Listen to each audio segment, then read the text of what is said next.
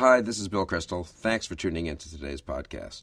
I wanted to tell you about a new program I've begun with the Foundation for Constitutional Government. It's called Conversations, and I invite leading figures in American political and intellectual life for in depth discussions. Recent ones we've had include Vice President Dick Cheney, General Jack Keane, and Peter Thiel. You can find these and all the conversations online at our website, which is conversationswithbillkristol.org. They're also available on YouTube and on iTunes. So if you register at the website, conversationswithbillkristol.org, we'll send you emails to alert you to the new ones we add every two weeks. I think you'll enjoy them. Welcome to the Weekly Standard Podcast. I'm your host, Michael Graham. With us is Weekly Standard contributor Adam White, who is fresh from the courthouse where he's been fighting for justice yet again, no doubt, Adam. And a lot of people are, who are smarter than I, who talk about the law, are really focused on this sudden shift in fortunes when it comes to the Supreme Court and Obamacare. Well, thanks, Michael, for having me. You're right. It's been an interesting uh, couple of weeks in terms of Supreme Court constitutional litigation, and this case is a big one. Well, uh, we weren't sure if there was going to be if they were going to take it, and now it seems like the Supreme Court appears at least four members of it anxious to take it. Uh, what are the prospects for this debate over whether or not the federal government can subsidize uh, insurance that they hand out as opposed to insurance that comes through the state exchanges? Well, like I said in the article that runs this week, uh, people keeping an eye on this new Obamacare case need to know first and foremost this isn't going to be the same kind of case as the last one to reach the court. The, the famous NFIB versus Sebelius case about the individual mandate. That was a constitutional challenge to the individual mandate. Uh, this case is a statutory challenge. It's not about what the Constitution does or does not authorize. It's what Congress did or did not authorize when it passed the law. And so it's a very technical dispute. Um, obviously, there are some constitutional undertones, uh, but it's it's very much um, it's it's lawyers' work, as Scalia likes to say. It's a it's a technical legal dispute. And so, as I said in my article, as you're thinking about this case, you know, sure think about the NFIB case, but also think about other cases where the court has considered broad uh, claims of discretion and, and, and broad and distortionary statutory interpretations as the administration tries to administer other federal programs. For example? Well, the example that I cite was a case that came out last year uh, called Utility Air Regulatory Group. It was a EPA case, a challenge to the EPA's greenhouse gas regulations. That was the case where the EPA said, well, we want to impose all these new restrictions on greenhouse gas emissions, but the Clean Air Act uh, sets these these thresholds, these these these numerical thresholds for how we're supposed to enforce the statute, and those numerical targets don't really make sense in the context of greenhouse gas emissions.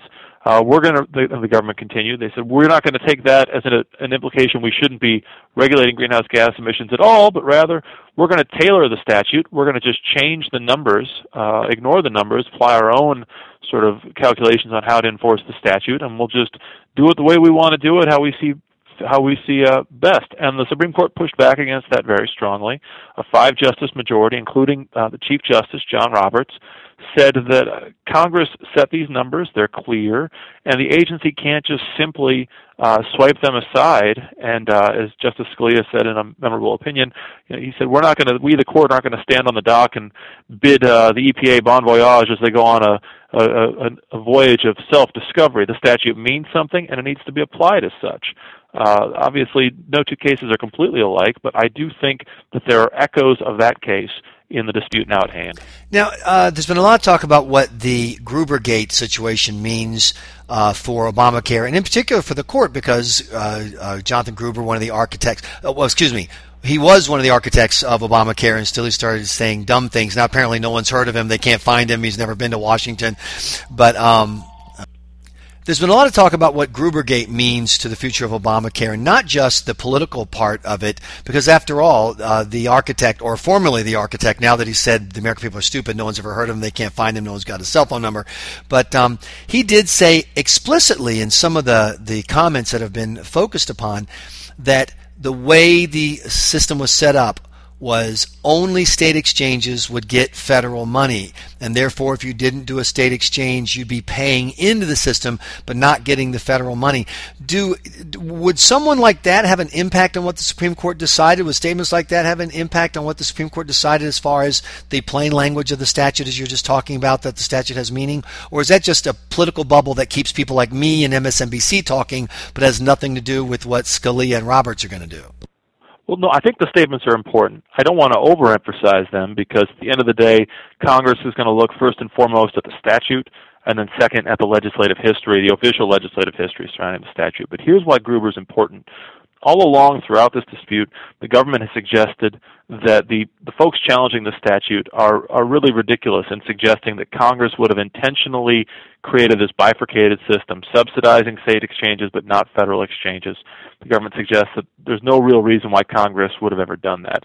And now you have Gruber come along, who, like you said, was a so-called architect of the, of the Affordable Care Act, he comes along with these released these newly released videos from a couple of years ago where he is saying very directly that one of the great benefits of the way that Congress structured this statute is that the states have to opt in in order to get the subsidies. So the Gruber statements don't I wouldn't say they prove legislative intent on the part of Congress. What they do do is they disprove the government's suggestion that uh, it's ridiculous to suggest that Congress would have wanted to do it that way. Not only that, but the you can see the plain motive of this, the forced buy-in of the states, make these states buy in, and then they won't be as critical about the policy. They'll be more cooperative to making it work. You, in essence, will kind of co-op your political enemies because they don't want to leave the federal money on the on the table. And it is annoying to have people talking about throwing around the word typo.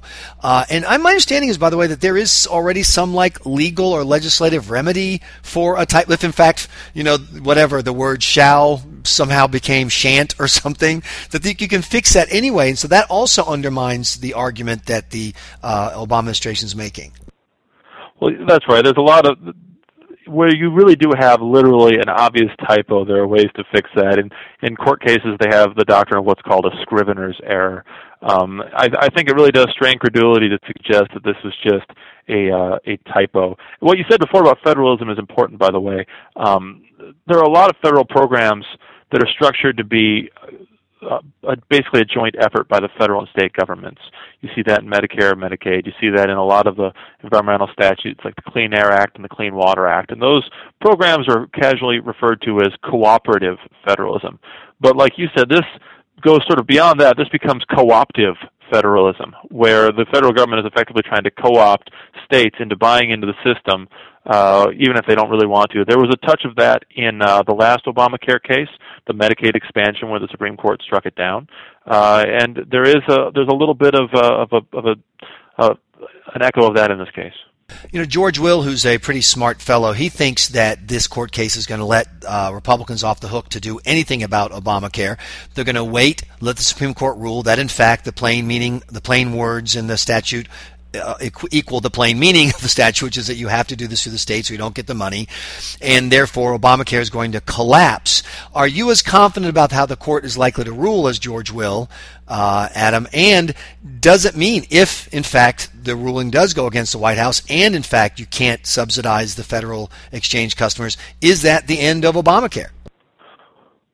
Well, the policy outcomes that result from a, a decision in favor of the challenger um, are tough for me to predict. I don't know if you're a Simpsons fan. I remember an old episode where the, the famous lawyer Lionel Hutz said to the judge, "That's why you're the judge, and I'm just the law talking guy." Uh, so it's easy for me to sit here and analyze the legal arguments. It's a little less easy for me to guess on what comes next. Now, the, the proponents of this case, the challengers, you know, they they've set forth a very strong explanation for why Obamacare would collapse under its own weight uh, if if if these exchanges are not uh, allowed to go into effect the way the federal government wants to, and that's quite possible. Um, the architects of this case, the challengers, they've set forth a pretty good explanation of how Obamacare would collapse under its own weight uh, if this challenge succeeds. Uh, those arguments make a lot of sense to me. I do see that uh, if the challengers win this case, the left uh, and the media will immediately put immense pressure on Republicans in Congress to change the system. They'll probably put immense pressure on governors to try to belatedly opt into the system, and I could see pressure uh, even during this court case. I could see perhaps uh, groups, if they start to get worried about how the case might turn out, start to put pressure on the justices to try to leave room open for states to belatedly opt in. Uh, what I think is clear, though, from what I just said, is that if the system isn't isn't changed, if it goes into effect the way that Congress set it up, it's going to cause major, major headaches for those who created the system and who those are trying to administer the system. And I think it just reflects all the more how this was a mistake to begin with. This this uh, statute was a mistake to begin with, uh, and it requires serious, comprehensive reform to create something sustainable that actually fixes healthcare, our healthcare and health insurance problems, without just turning everything over to a, a bunch of uh, unaccountable and unrealistic bureaucrats. Uh, one more thing I want to ask you about this, not related to this, but we, since you are the great legal mind of the Weekly Standard, the president's about to announce uh, his uh, executive order on immigration. Some people shorthand it executive, executive amnesty, etc. There's been a lot of talk about what limits the executive has under our constitutional system. I don't know if you saw the exchange over the weekend where he was asked, Did you go to the DOJ and did they give you limits on what you can do? And he said, Yes. And then the reporter stood there for a second and why are you going to tell us what, what limits the executive has put on itself? And he says no.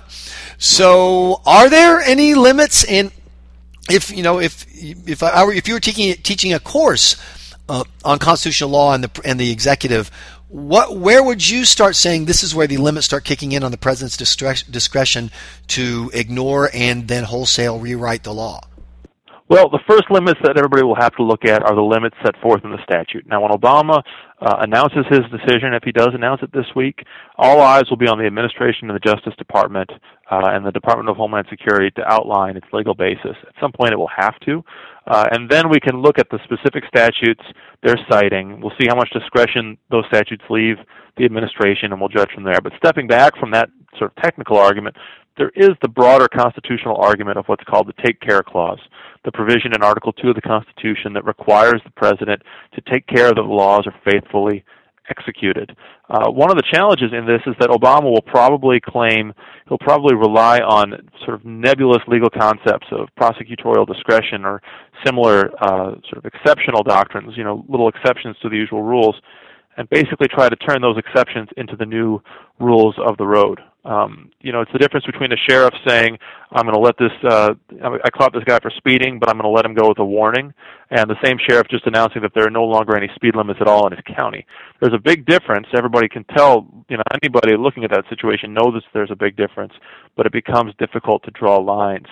So I, I would I would urge that we ought to wait until the administration issues its decision and then look at specifically what they're claiming to do, and then we can start. To, I mean, I, I, it's hard for me to believe that there's any plausible legal basis for what they're about to do. But in terms of the legal arguments, it's all going to begin with the administration's case. Not the, what you said about the Justice Department is very important. This administration, from the very beginning in 2009, has evidenced a very aggressive approach to legal interpretation. Uh, we've seen this, uh, well, and furthermore, this administration is not afraid to sort of sidestep the ordinary procedures, the Justice Department's review of constitutional questions. Uh, they're not afraid. The administration is not afraid to sidestep that when it doesn't like the answers it's getting. For example, some of its operations, its military oper- operations overseas, uh, reportedly got very uh, very negative opinions from the Justice Department's legal analysts, and so instead, the administration relied on the advice of the State Department's legal advisor rather than the Justice Department. One example I like to use that's sort of long forgotten after the last six years is uh, from the opening days of this administration, in the very early days in February and March of 09, there was talk of maybe giving Congress, or sorry, giving Washington D.C. a vote in Congress. And uh, folks in the administration went to the Justice Department asking for advice the Justice Department's Office of Legal Counsel issued sort of preliminary word that what the administration was trying to do was just flat unconstitutional. Rather than go with that official opinion from the from the Office of Legal Counsel, instead, uh, Attorney General Holder went down the hall to the Solicitor General's office and asked the Solicitor General, then Elena Kagan, uh, "Do you think that our argument is so preposterous to not even pass the laugh test?" Um, it showed it showed sort of their mindset in not just going along with the usual procedures, which is particularly ironic because, as you and your listeners will recall, the last three or four years of the Bush administration was just a constant stream of invective directed by the left and legal scholars towards the Justice Department for uh, taking aggressive legal positions in the global war on terrorism, for using signing statements to push back against Congress's encroachments upon presidential power.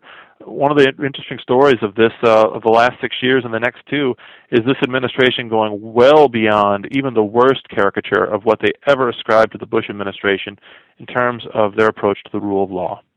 And we appreciate your analysis of where the law is. Thanks so much, Adam, the Weekly Standard, for joining us for this podcast. Thank you. You've been listening to the Weekly Standard podcast. Please be sure to check weeklystandard.com regularly for podcast updates. I'm your host, Michael Graham.